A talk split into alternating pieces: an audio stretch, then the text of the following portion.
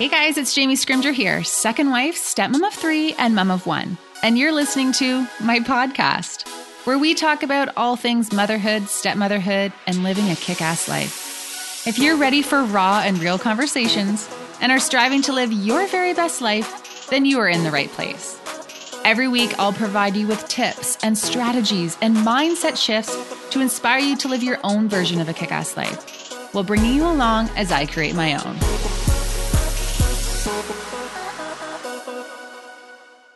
Hello, hello. Welcome back to the podcast, guys. I am so excited about today's episode. It is a little different than I normally do things, but I think you're gonna love it. So, I am sitting down, or I did sit down, with my good friend Joanna from Nesting Story, and we talked about all things parenting, marriage, business, finding balance in life, self care, like all the things. So, if you are not familiar with Joanna, she is a blogger turned YouTuber. And guys, like she's a real life YouTuber. Her videos can get up to like hundreds of thousands of views. So, she is a mom of four, including twins. She's a lover of decluttering. And right now, she is really focused on finding herself outside of motherhood. And she's bringing her community along for the ride. So, Always interesting stuff from Joanna, and I love sitting down with her. So, this episode really, there is no specific topic. It's really just friends sitting down and chatting over coffee. Now, before we dive in, if you like this podcast episode or if you've been digging the previous podcast episodes, if you could do me a huge favor and press pause, take a screenshot and share it out on your Instagram or your Instagram stories and just give me a tag. It means the world to me when you guys, A, tell me what you think and give me that feedback. And I love hearing who is listening. The other piece is, is that you doing so helps me spread the word about the podcast and get into more ears. The other thing, if you have not already, if you could also just take a quick second, head to iTunes, leave a rating and a review. Again, this really helps me take this podcast to the next level. And, you know, the more ratings and reviews that I get, it lets iTunes know that this podcast is worth listening to. And from there, we can get some more inspiring and great guests on here. Then we can have some more raw and real conversations. And, you know, like I said, just take this all to the next level. Alrighty, so hopefully you've done that for me. Again, thank you so much. I cannot tell you how much it means to me. And without further ado, let's dive in. All right. So I am here with my friend Joanna from Nesting Story. Joanna, welcome to the podcast. Thanks for having me. I'm really excited to be here. I know. I'm so excited to chat with you because you and I always have the best conversations just about like all the things. We talk about shop and motherhood. And I think because we're also very similar. I know we are. And I think the more we talk to each other, the more I realize just how similar we are. Yeah. And that I can tell the funny story about when we met. go for it. Go for it. So when Jamie and I met and when we first got to know each other, we weren't huge fans of each other and we didn't really have a good reason why. But mm-hmm. then since then, I've been told that I can come off as standoffish sometimes and all that's because I'm an introvert. And so I think it's my introverted side and I think that's the way you would come off to me. And then when we compare notes, we're like, "Oh, we're the same person." And that's why we like got that way and now we're like we love each other. We're just like best buddies and it's just so funny how it was both of our introverted sides that kind of clashed initially and then has brought us together. When you agree, don't you think that would be what it was? Absolutely. And I feel like for me, I've had to actually be very cognizant of this, the way that I can come across when people meet me, because on the phone or when I'm like talking to myself on, you know, Instagram stories or whatever, I'm always very, you know, outgoing. I seem like I'm very, you know, extroverted, but I'm extroverted when I'm by myself in my kitchen alone. But when I am, you know, in person or talking to people like at an event or something, I do kind of feel a little bit of social anxiety. And so I'm more introverted mm-hmm. then. Mm-hmm. So I can come across as, kind of snobby. Like, I, I do have a little bit of a case of uh, resting bitch face, and you have a little bit of it too. Yeah, and I think well, I've been told to my face I come off as, as standoffish from someone in the industry, and I was like, oh, okay, that was direct, but I'll I'll take that. But I think like you, I'm trying to consciously work on it. And and like you, I get in these situations and A, I can be extroverted or or fake it until I make it when I need to be on camera or when I'm in my element and talking about something I know I can shine. But we are also surrounded in this industry by very extroverted people. And I think sometimes you and I are good with being like, you take the stage, take the spotlight. I'm good with that. And then I think sometimes people can take that as us being cold when really we are just happy to let other people shine and us just take a minute. And I think you and I also, when we put out that energy, we actually need to take time to recharge. Absolutely. Like we will both leave a conference or an event that we're at and be kind of exhausted just because there's been a lot of socializing. Doesn't mean we don't enjoy the socializing. No, we love it. But we do need some recharge time. Or just like an hour in our hotel rooms to take a minute, where I know a lot of extroverts who gain energy from all the socializing and can just keep going for hours. And so I think that that's just something that you and I really, we both relate to with each other. Totally. So first impressions, guys, they're not they're not the be all and end all. All right, so let's back up to the beginning to, you know, an introduction because for those of the people who are following and don't know who you are, so give us the lowdown. Who is Joanna from Nesting Story other than a little bit of an introvert and It's so funny. I feel so comfortable. I just dove right in. So I started as a blogger. So way back I used to be an interior designer. And then I had two kids and was I did residential design and restaurants and everything. And then I had my own interior design company and mural painting company called Nesting Story. I blogged with that, which I absolutely love the blogging side. And then, boom, surprise pregnancy with twins, had to pause it all. And while I was pregnant with them, I decided, while trying to find inspirational twin moms to follow, that I would switch it over to a parenting blog. And then when my twins were born, I switched it over and it did really well. And then I started dabbling in video, and then video is kind of turned into its own thing. So now I'm grown my YouTube channel. So video is very heavy with nesting story. And then now I'm bringing on contributors to the blog and working on other projects. So it's really exciting. And basically, I would describe nesting story as a place where it's it's parenthood, it's lifestyle, it's home, it's decluttering, and something that is an overarching theme is to take it back. You know, I lost myself completely when I became a mother, and I'm just kind of sharing with other people my journey to taking back my home, taking back my kitchen and my body and my identity and creating this career and even parenting the way that works for my four kids and myself and taking back my marriage too, I should say. So it's kind of just fighting for it all and it's okay. You can take the time for yourself. It doesn't mean you're a bad mom and everything like that.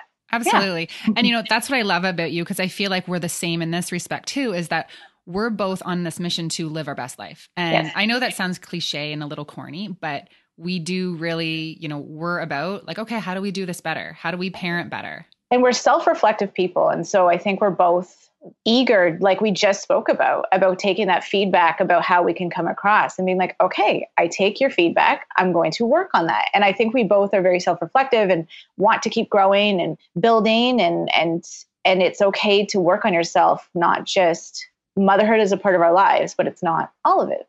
Yeah, absolutely. Okay. So you have four kids. How old mm-hmm. are the kids? Two twins? Well, yeah, so one set of twins, two children.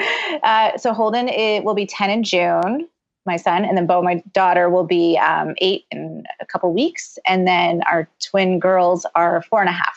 Yeah, so you have a you have a full house. Well, like yeah. we, we have four kids here every other week. Yeah.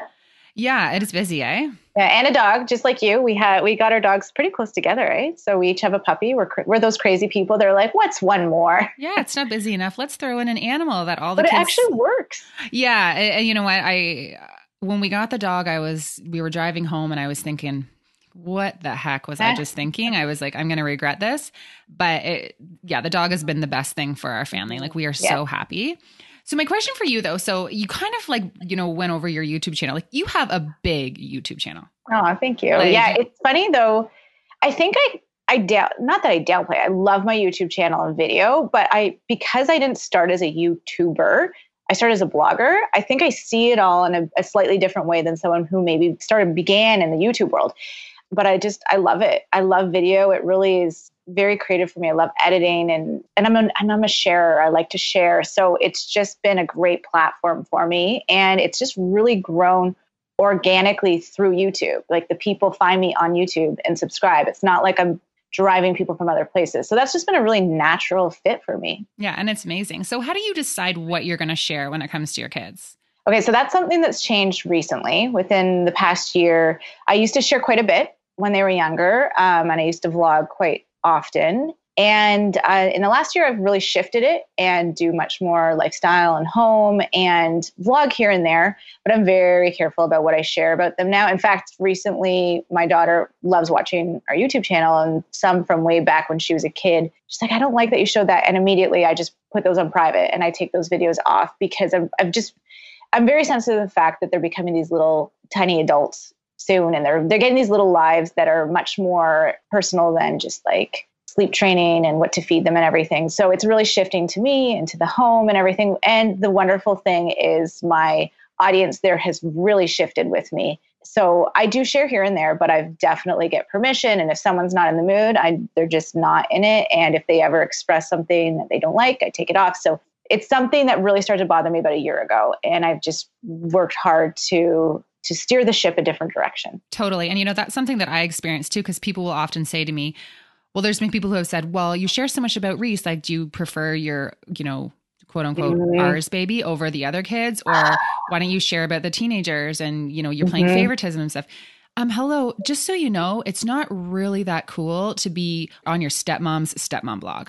Yeah. Right. So, and I'm very cognizant of that. And so anytime that the kids are on, I have, I get their permission and I don't share, you know, I also get some slack about things that I don't share. It's like, I'm not going to share another person's story, right? Like I'm creating this space online and sharing my story while still respecting that there may be people in my life who aren't entirely mm-hmm. comfortable with all of this stuff about their life being on the internet. So it really is about finding balance. Mm-hmm. I have that. I have a few. Um, I used to do a lot of day in the lives, when my twins were really little, and there's and they're very popular. There's over a million views on many of them, and there's lots of comments like you showed this twin more than that twin you love that twin more and it's just i just ignore it because it's like then the next video it's opposite and i i try to i say you know my opinion about this is how i feel about the showing how my kids or but i don't over explain i just kind of see those comments and skip past them because i think there will always be people especially with youtube. I think because youtube there's such a a relationship and a, a sharing there that everyone feels entitled to an opinion and there will just be so many contradictory opinions and everything. So that that would be one of the things the comments on youtube that i think i used to struggle with but i've been able to create a bit more distance between that in a way and be able to to compartmentalize that better and just ignore.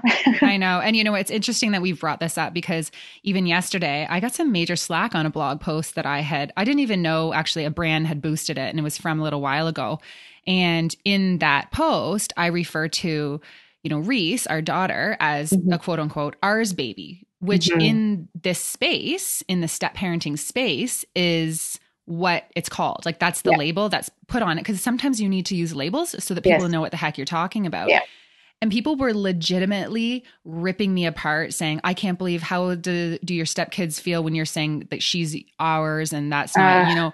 Uh, and you, and, know, you know the, it just depends on the people you're you're it's because obviously that that promotion from the brand pushed it out of your circle.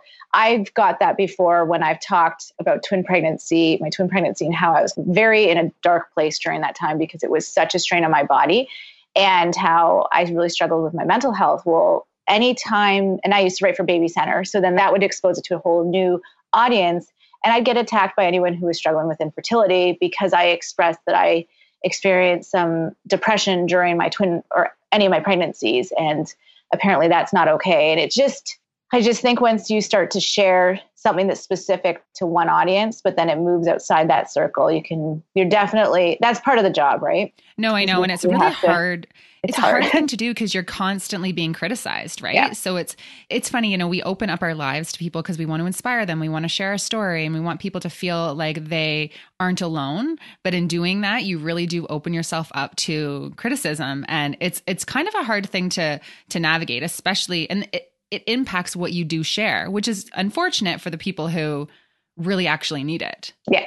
Yeah. And I think that, yeah, it's, it's, I, I, I have a team of people who work for me now. Yeah. And I they help buffer some of that for me. I'm still in there. I'm still, but I've I've started to really pick and choose how much I get it pulled into those discussions. Let's put it that way. Yeah. But I've I've created a healthier relationship with all that because we are human and it hurts and it stings and you can carry it with you. And you know what? You could get 99.9% positive comments and it's that one negative one that can just sting and carry with you all day and have a cloud over your head, which sucks because there's so many positive comments and feedback.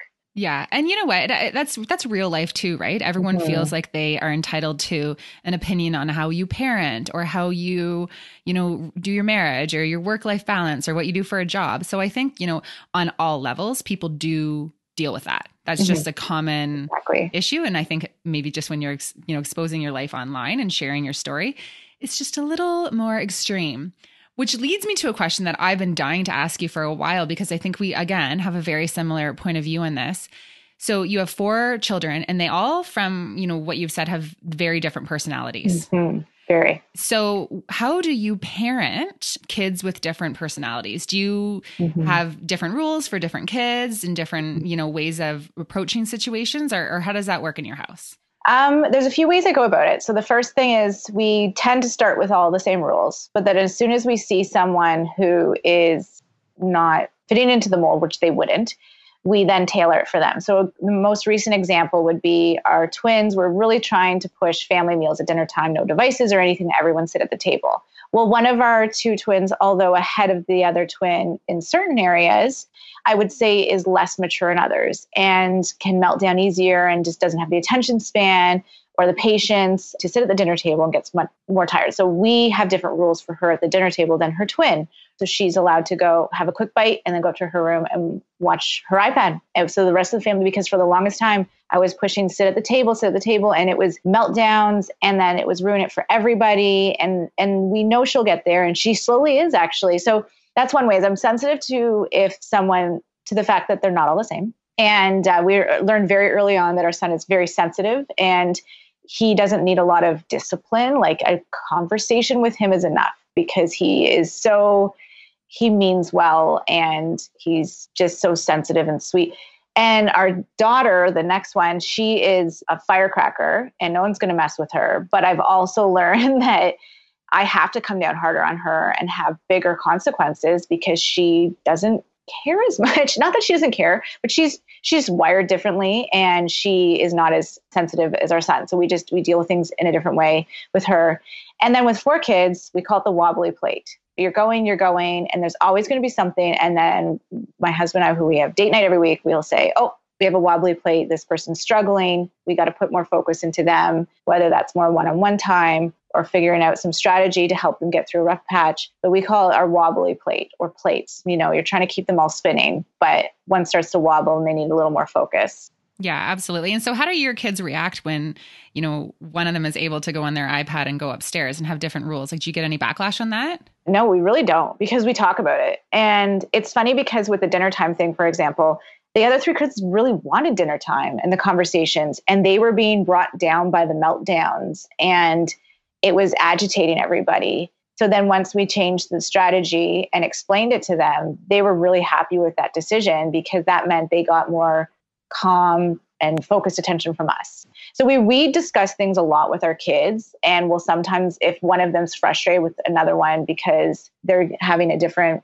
set of rules or, or, something's just a bit different for them, I will pull the other one aside and explain to them. So another example would be with our twins recently, one of them struggling with potty training. They're kind of regressing a bit. And so I'm having to do a bit of a reward system. Well, I pulled her twin aside and said, Are you the same person? No, no, you're not. You know, she's struggling. We're working on this with her. And can you help support and we've done this you know and they really really really listen and if if she pushed back i'd probably find some other reward system for that twin as well something different that maybe she's struggling with just to even it out a bit. So i kind of i kind of feel it out and see how everyone's feeling. You never get it perfect. No. it's constantly a balancing act and you know you're trying to adjust things all the time. But i do say to people who have who have say one kid four is easier than one. You're way busier but it's easier because you don't overthink things. When i we just had our son man i feel like we probably did damage because it's just like i we overthought everything. Should i read another book should I sing another song? I have all this time. Why am I not spending my time making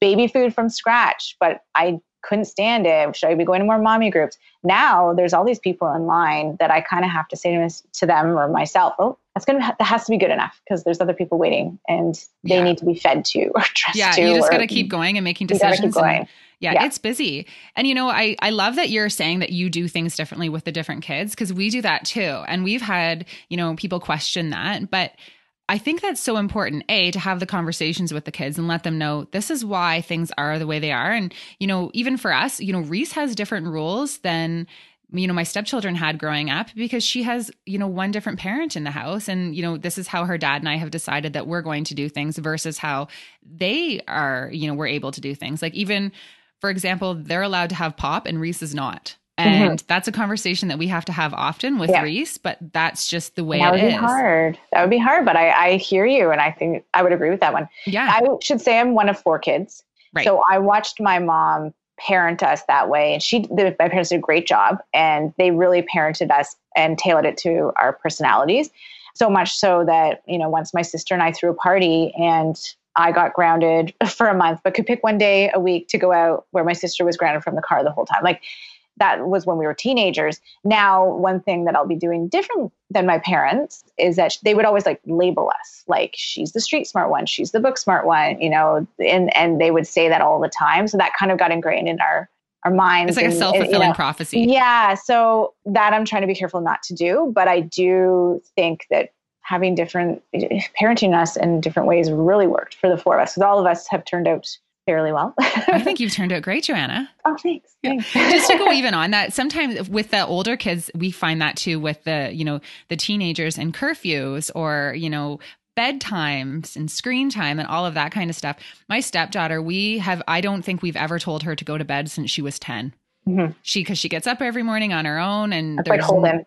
There's yeah. no need to even have a conversation about bedtime because she will go to sleep when she is mm-hmm. tired and she can self regulate. Whereas yeah. both my stepsons, well, one of my stepson will go to bed on his own, but he does need to be reminded at times. But my one stepson, he could stay up till all hours of the night and then sleep through his alarm. Like literally, the whole house can hear the alarm and he's sleeping through it because he struggles with that. So we have, you know, a stricter bedtime with him versus, you know, her, she has zero bedtime when when they say, why doesn't she have a bedtime? It's like, well, she doesn't need a bedtime. I think it's a really awesome way to parent and maybe something that not enough people feel like they have the permission to do because it it does make things just a little bit more complicated and sometimes people feel like it's not fair. And I think another thing to keep in mind too and it's kind of like my parents just said it loud but I try not to you know having kids that are more academic versus kind of for lack of a better word a bit more spacey or unaware of their surroundings is a real thing. So we have kids who would still probably not look to cross the street where uh, younger ones than them are so aware and so like aware of their surroundings and everything. And again it's the same thing. There's now we're getting to a point with our older kids where maybe the oldest one is being held back from certain privileges until the one behind them can go with them because i don't trust some decision making when it comes to being out in the world. And they're just they'll get there but they just mature differently. And that's just that's just how we all are. Yeah it's amazing. Okay, so in terms of, let's switch gears for a second. Let's talk about motherhood because you talk a lot about how you lost yourself in motherhood, and I, you know, see you online, and you know, when we talk in real life, like you're trying to, you know, get back to your real self. What do you say? I'm trying to kind of reclaim my life. So there are moms and there are stepmoms who feel like they are just like drowning in the trenches of motherhood and just don't have they feel like they don't have the time to do something for themselves or they feel guilty about doing it or they just feel like they can't even when they try get their head above water. What advice would you provide them in terms of kind of getting back? Yeah. So first i would say there are people there are these magical unicorn people. My mom was one my best friend is one who thrive off of the stay-at-home mom role. And it, it really is this almost completely fulfilling thing you know, and that's what I always thought I wanted. As a kid, I always wanted to be a stay at home mom. And I was working, I quit my job when I was pregnant with our son, and we had some investment properties. So that was supplementing my income. And I was going to be a stay at home mom. And then I was home. Then we had my daughter. So I had two young kids. And my son had a language delay and sensory issues. And motherhood was not exactly what I pictured. I had completely stripped away my identity. I had left my job. I had given everything I could to being a parent. I couldn't stand the mommy groups. I was literally pacing the halls every time my husband would come home from work, just losing my mind, just lo- like just and fe- feeling full of guilt that motherhood wasn't filling that space, that bucket. And I was feeling guilty that this path that I wanted to be on my entire life was not the right path for me. And finally, one day I just admitted it and I told my husband, who was great. And I was like, I got to figure out something else. So I did tons of different things. I fostered puppies for a while. I fostered a dog guide puppy. I had a whole bunch of different Etsy shops. I tried out so many different things that I and and I think that that's my first piece of advice would be keep trying different things, you know, whether it's working out or getting a small part-time job or just a hobby or something to see what would kind of help you bring back your identity because the other thing I would say is when you become a mom, you can look at it like, oh, my identity stripped away, or you can look at it like you've kind of like hit the reset switch. And for me, especially with my twins coming, that for me was like life before twins, life after twins. Like I kind of I've lived fearlessly. My twin pregnancy was so hard on me that I now live fearlessly and I've been able to almost reinvent myself after having kids, which is so exciting. And I think that if we can all look at it that way as this great opportunity that it's the next chapter and you can reinvent yourself, I think that it just puts us in a better place mentally. And to know that you're in the driver's seat, that what works for your best friend or your what works for your mom may not be your path, that's totally fine. And it's also fine to take time to figure out what it is. And maybe it's a little bit of daycare for your child, you know, a couple hours a week here and there. That's how I started.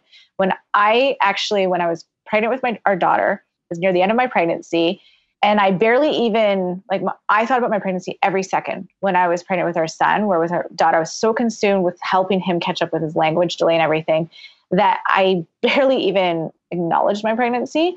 I had almost a nervous breakdown near the end and had my husband just drop me off in the hospital. I was just losing my shit and I had him drop me off and I sat there in the in the I think the labor and delivery. About five nurses came up and we and they all were amazing and they were like it's okay. You first of all need to get some help, get some childcare, you need a break.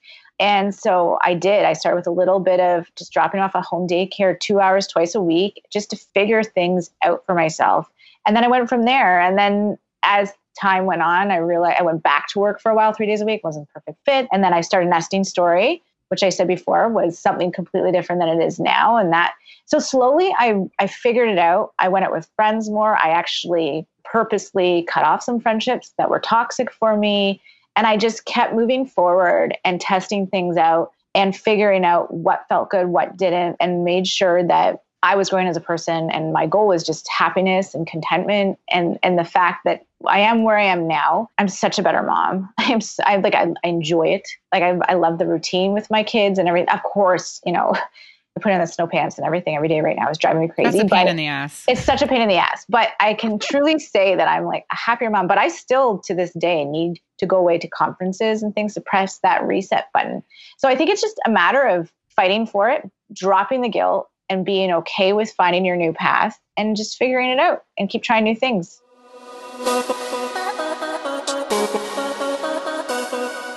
This podcast is brought to you by my ebook, 101 Ways to Be a Kick Ass Stepmom. From how to navigate your relationship with your husband's ex wife, to how to stop feeling insecure about being the second wife, to what to say when your stepkids say, I don't have to listen to you, you're not my mom to how to introduce an ours baby into your blended family crew, to how to minimize conflict even when the ex seems to thrive off it, to how to get on the same page with your husband about all the things, and so much more. This ebook shares my top 101 tips, strategies, and mindset shifts for stepmoms who are ready to live a kick ass life. To check it out, head to www.jamiescrimger.com forward slash ebook.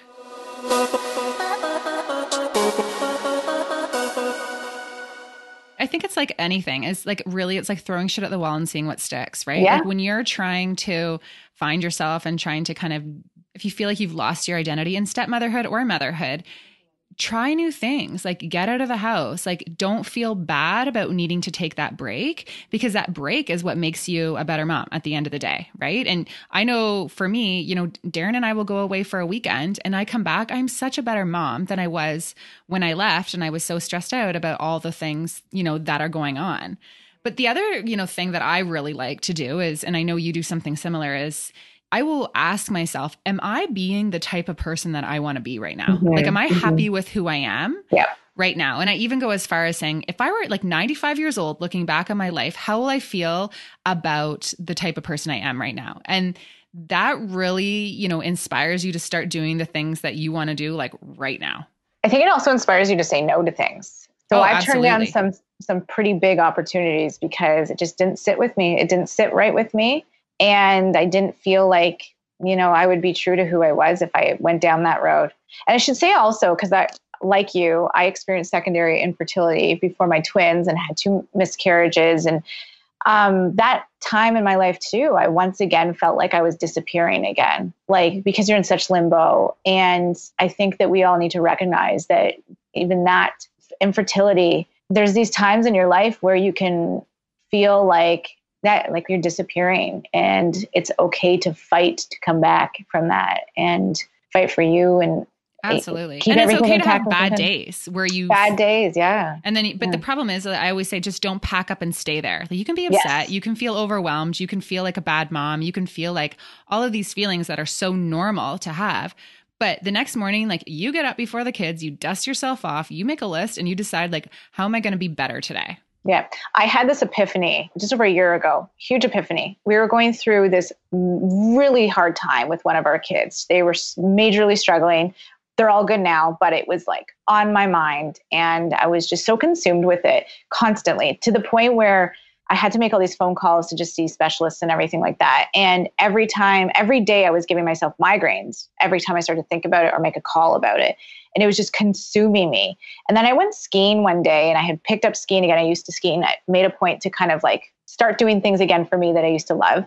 And when I was skiing, I realized that two hours gone by and I hadn't worried and my whole world hadn't fallen apart. And I just, it, it's one of those things where it's like, you can shelf your worry. It's okay. If something is going on in your world, your marriage, or trying to get pregnant, or your kid is struggling, if you take a break from worrying and shelf it, it's not going to change the outcome and your world is not going to crumble. That was something huge for me too. Totally. We spend a lot of time and effort worrying about things, A, that we can't control, mm-hmm. right? It takes up a lot of our energy. And I always say, you know, your energy is a valuable resource that you're never going to get back. Like if you waste your time on something, that's time you could spend doing so many other things. So if you look at it like that, it can really it can really make a difference on how you address a situation, how you respond to a situation, how much energy you give a situation. Yeah, or if you feel a moment of joy during grief, you're letting that person down. So it's just you need to it's okay. It's okay to to let go. Absolutely live.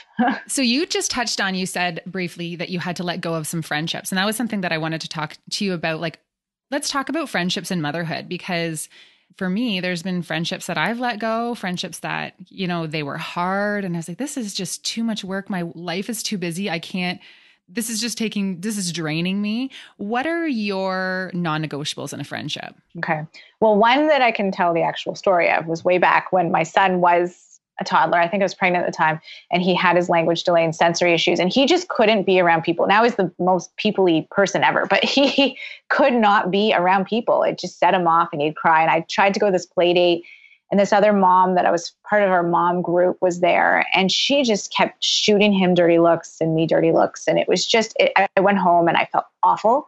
And I just said, that's it. I will not spend any more time with that person who made me feel awful. I just literally, and I didn't say anything. I just basically just didn't go to those groups when I knew she was there and didn't reach out anymore. Like it just cut off. I couldn't have that person in my life. But now I've become very protective of my time.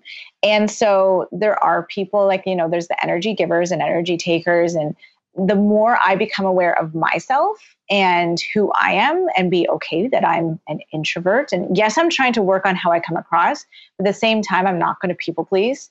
And so I am very careful with how I spend my time. And I just listened to this Oprah podcast recently that was so good. And it's all about the intention behind what you're doing. So, am I saying yes to going out for lunch with someone who I know is going to suck my energy and maybe I like seeing them in a crowd, but when I spend time with that person one on one, they they I leave feeling not so great. What is my intention behind saying yes to that? Am I am I saying yes because I feel badly and I'm that person that's always available, or am I saying yes because I actually want to go there and put time into our friendship? So I'm really as you know I'm 36 now, so I'm getting older, and I'm just realizing that I I can say no nicely or um, be select more selective, and and I'm stopping the disease to please, and really just I, I know who those people are in my life who I feel good when I walk away, or I can really relate. I love people who I can get right down to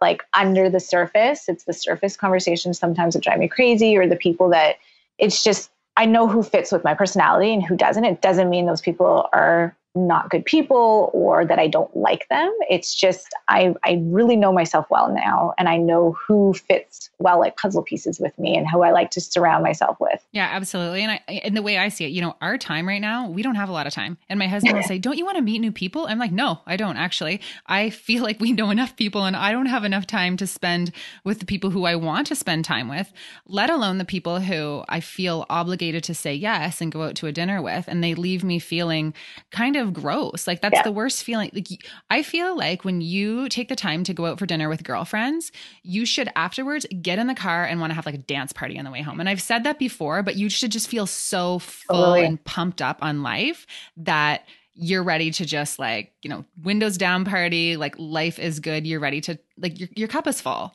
yeah and that's my non-negotiable like you need to i need to feel good after spending time with you I'm a very visual person. And so when I went through that shit show with one of my kids last year, I really realized how much more time my, my family needed from me. So I stopped going to as many events and things like that. And that was actually good for me because that made me okay with really saying no much more often to social things when I when I would have said yes because I knew my family was first. So then I'm I'm very visual. I have these like circles. I picture these circles. And so I have my my inner circle of my like top few people and then the next tier of people that I just really love and want to spend time with. And then it kind of gets a bit bigger and then those people are put in the outside circles. So when I picture that and I know then where I can allot my time. We each have four kids. Like our time is limited. We're running our own businesses. So you have to prioritize. And I make it a very visual thing for me with those people. Yeah. So how do you keep the spark in your marriage alive with oh. all of yeah, I just that was a Shift. transition there, eh? We go out for date night every single week. I and know. you guys are so good at that.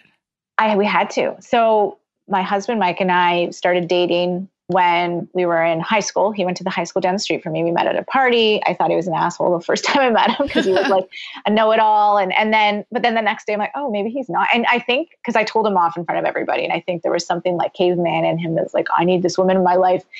And then we fell in love, started like became best friends, and then would ski and snowboard and all this every we were together constantly and then we kind of just fell in love. And then we're consistently together ever since. He went off to university i went to our college but we've been together ever since. And it's just, it was this easy relationship. We had been through some tough stuff. I had had um, a thyroidectomy, a major surgery, and he was there, and we'd been through some other family things and stuff, always there. So, really strong foundation. We got married, and then we had our puppy that we had just before our son was born had died from brain tumor and seizures. Then I had a mm-hmm. my son. I had a two vessel cord with our my pregnancy with my son. Then he had all these language and sensory issues. Then our second was our bad math baby, so she was a bit of, of a surprise. and then we had the secondary infertility with miscarriages, and then boom, twins all of that that came with it, the financial burden. And then I went viral with my blog, which was insane. And and things just and we didn't we barely went on date nights. We got babysitters maybe when we had to go to a wedding or something like that. And then when all the dust settled, when our twins were turning one year old, our marriage was in a really bad place. We fought almost all the time. Our fights were getting meaner.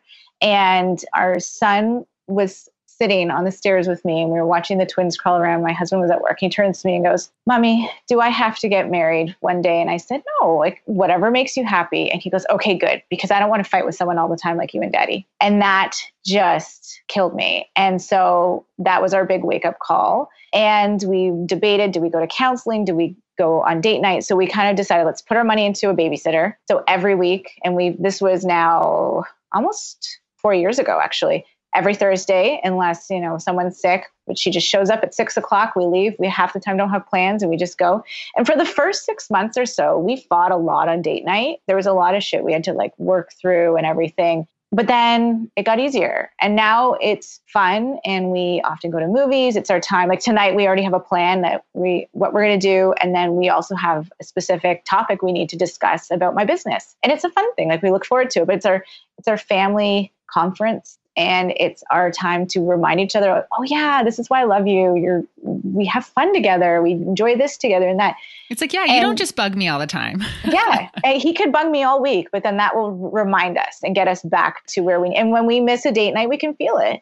But it's it. and so we've the foundation we had was we were relying way too much on that foundation and we weren't working on it building extensions on the house and putting in repairs. Like we just relying on that foundation. And now we work a lot on our marriage and we communicate a lot. We had a fight this morning. we hadn't fought for a while. We had a fight this morning about just just the way he said something to me while I was making lunches. I'm not a multitasker and he is, and I get really mad when he lays something on me when I'm trying to do something else. And we kind of lit into each other a bit, but then we got on the phone as he was driving to work, and we both came to the table with, okay, I should have done this, and yes, I should have done this, and we're good, and let's let's leave it. It's behind us now. So we communicate really well now, but it's work. And I think a lot of people, when you say marriage is work, people are like, yeah, yeah, yeah. But no, it is. And I think a lot of people think, you know, date night one day a week is extreme. But for us, it's necessary. With four kids, we barely get a chance to say two words, especially when our kids are getting older too, because those kids are staying up later and um, want more of us later in the evening. Remember so the six o'clock bedtime? Wasn't that the best? we still like- put it. We still, still put our twins into their room at seven. Oh God. They they are in their room at seven, and they, if they don't they don't fall asleep till eight thirty, but they're happy doing that, and then that just gives us a bit of a break. But I, I say to people who want to have date night, maybe can't afford it, think about doing a swap with another family who wants date night. Take each other's kids every other week. Maybe date night once a week isn't necessary. Maybe it's once a month, but have those date nights that aren't because you're going to someone's wedding or aren't because you know like make it something that is planned and it's consistently happening. You have it that day consistently all the time, even when you're tired. Yeah, you have to push through. And I was just saying that today um, with Darren. It was saying, you know, there are nights when we have to have a date night after, you know, eight o'clock when we're picking the kids up from work. And I want to get into my pajamas and I want to go to bed, but I push through and I'm always so happy, always so happy that I do. Yeah. Yeah. yeah. Oh, it's so good. Mm-hmm. So the other thing that I wanted to talk to you about was I want to talk shop a little bit because we are both yeah. in we have both, you know, our jobs, quote unquote, are not your typical jobs, right? And there's a lot of people who don't really understand that we can make money doing what we're doing and that we've kind of made, you know, a business out of our passion of writing or, you know, creating and all of those things. So, you know, what do you think that people don't understand about what we do? I think they don't understand a lot. um, and I think that that's why when people ask what I do, I still tell, depending on their age, I still tell almost everybody that I'm a blogger instead of a YouTuber because I think that it's just, in fact, I made a rule for myself, and this is the introvert side of me. I don't even tell when I travel and someone on the plane beside me asks what I do. I made the mistake once of telling what I did, and then they talked my ear off the entire flight. It was oh. like telling me how their brother in law should be a blogger, and then so Worst now I just I'm, i lie. I lie now, which is it's bad. I, I, I it's just it's so hard to explain. But anyways, let's explain it. What do we do? What do we do, Jamie? well, we, we create content. We partner with brands. We have like online services, like all of those things. I think we are a fly on the wall for people who need it. I think that we are seeing a situation that maybe you and I felt lonely in, totally isolated in at some point, and have found some solutions for, but are also working out. We're cut from the right cloth that we are willing, we're okay to share it, and we're sharing that. And we're sharing that fly on the wall experience to people who could be going through that. and it's needed. I think that we're throwing out that life raft because we needed it. That's the thing too. we needed it. Yeah, and it's therapy for us. I'm sure it is for you. Like for me, it totally is. Yeah, Like, and it's 'cause you so started- therapeutic. You started nesting story sharing your experiences because you felt alone so that inspired you to open up about it that's exact same about me sharing you know my step parenting struggles and i don't know if you feel the same way but there have been times in my life where i have been like you know what i don't I don't know if I want to share this anymore. Like you get to the Oh, point where you're like, totally. maybe I shouldn't have started this. Maybe I shouldn't have opened up this conversation. But you get so far in and you realize how many people are benefiting from Yeah. You know your story and the messages that you get because it's not it's not that we just like love to hear ourselves talk or we're so vain that we're like Mhm. love to like edit Mhm. videos of ourselves and all of those things there really is this overall intention behind what we're doing And I think it depends on like what it is that you do. But for me, it started mostly as a, a twin parenting blog. And I was talking to twin moms who, and I was my basically my message because I was getting emails when I was pregnant with twins being like from other twin moms, which is crazy, being like, your life is over for the next couple of years. And people are like, oh, you're to lose your body and this and that. I thought, no, I am going to find my identity again, be a good mom, get my body back or like my new body back and love that still have my home that i love Like, my my identity is not gone so that was my initial message. But then my twins got older and i did tons of twin content. I felt like i had told that story and it's still there for any twin moms who need it it's all on my blog and on my youtube channel but then i started to share more of our family so then it was like a more about our family and everyone got to know my kids and that was the whole vlogging journey but then I felt like we outgrew that and we wanted more privacy. And then it was kind of gone full circle back to interior design and decluttering as well, lifestyle, but it still touches on everything. It still touches on the twin stuff. It still touches on the family. You see glimpses of everybody, but then it's also about lifestyle and home and, and it's all of that. community though at the end It of the day it's yeah. community and that's you know to go back even to the friendship piece you know we talk a lot about you know it can be hard to find good friends in motherhood but this is the coolest part about the internet you can connect with people online and find those relationships online and that connection that you're seeking through just other people's content and connecting with them even through like an Instagram photo and that's what I think is so amazing about the Yeah. internet I have a question for you. Yeah. Okay. So who would you say right now would you jump on their Insta stories first? Like, like for me, so do you follow um, Amber Fillerup, like Barefoot Blonde? no Oh, I, love her. Okay, so she and she's one of those people who are like super aspirational, but somehow she keeps it real. I don't know. I don't even. I can't even describe why, but I really enjoy her stuff. There's a few other accounts too, but it's like, why do I go to that? Well, I love how she designs her home. I think she's got really cute fashion sense. She's really she does the most awesome like braids. I'm all into my long hair and my braids and stuff. Like, there's a lot of things that I find inspire me about her, and I I just find that so. I think we all have that. Like, and sometimes I have to detox who I'm following. Absolutely. I just did a big detox just because I was spending so much time on social media. That's where those relationships can kind of like take over that I felt like I needed to kind of like declutter my feed and just be in, you know, following people who just the people who I want to connect with. But Who's yeah, your Who's your person right now? Who do you? Who's- you know what you like really the business accounts, right? yeah, I'm like and that always surprises people. I'm really into like the business, the online don't think it's marketing surprising. and business stuff. You find it surprising? Uh, no, I don't find it surprising. oh, well, it does surprise some people. So you- speak. Jamie's a great speaker, by the way. Hire Jamie to speak. She's really good. but you know i would say you know what i who i follow i follow even like living with Landyn so she Mhm. is she has She's decor cute. taste that i don't have that decor taste but for some reason i really like her realness I was just and say she's aspirational yet real. that's what i So really like I I love that. That's the right combo. yeah that's what i aspire to be too. I like to inspire people but i also let you know my i've said this before is you know my biggest pet peeve is you know i'm perceived as a step parenting expert and a parenting expert and all of these things. And you know and i think that's great and i do have a lot to offer in that respect but i also never want people to think that i have it all together all the time. And i don't think that anyone does. And anyone who pretends like they do online i think it's bullshit actually.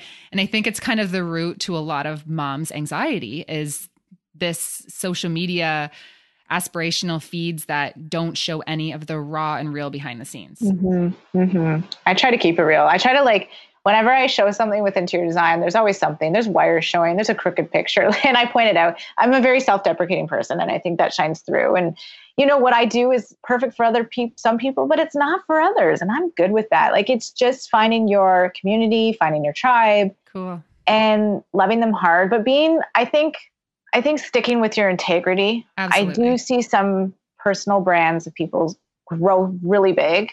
And sometimes I, I, I watch them grow and I think, mm, I, they've lost some of their integrity along the way. I can think of a few, I wouldn't say who, but the, off the top of my head that just maybe saw something that was working for them and then went hard down that road and it kind of lost me because I don't know. It just, I, I but that's what we're creating real life connection yeah. and, and, community and that's what it's about right? And you know what? That's what i'm gonna i'm gonna wrap up the podcast on that note and that like we were both you just said it. You were like you know what? I'm not for everyone. This is what i do. This is what works for me. This is what works for my job. This is what works for my family. If you like me cool. That's awesome. I probably like you too. If not unfollow, head to the next page, go find yeah. a new friend. Like everyone doesn't have to love everyone. And there's a community out there for everyone and I think I think the other thing is to just unfollow in life and online who is maybe making you feel not so good. Yeah. And it might be surprising who. You might the last thing I'm going to say is that I recently unfollowed a bunch of you know how this whole body positive thing's going on right now? Yeah, where everyone's posting that, pictures like, in their underwear. Yeah, so I love our friend Birds Papaya. She's awesome. Love her. But there's been some other accounts I started following, which actually was doing harm to my life that were the body positive ones. And I realized that it was actually toxic for me, but maybe not toxic for everybody. Absolutely. So really go through it again and think about what that's doing to you, even if it works for somebody else. It's, you've got to tailor it to. Yeah. And like you said, you. that's social media, that's your relationship, that's your friendships, that's the way you're parenting, your interactions with your kids. Like pay close attention to how you feel and don't be afraid to declutter your life. Yeah. Exactly. we just ended Ooh, that really inspiring, eh? Look at us. We just brought it home. Awesome. Well, thank you so much, Joanna. Where can everyone find you? At Nesting Story everywhere. So YouTube, nestingstory.ca for my blog, Facebook, Instagram, Pinterest, all the places. All the things. Okay. Thank you so much for joining us. Thank you. Okay, guys, if you like this podcast, please do me a little favor. Take a second and subscribe on iTunes, and then screenshot this podcast, give it a share in social media, and tell your friends what you think. And hey, don't forget to tag me so that I can thank you for helping me spread the word. Thanks so much, and I will talk to you next week.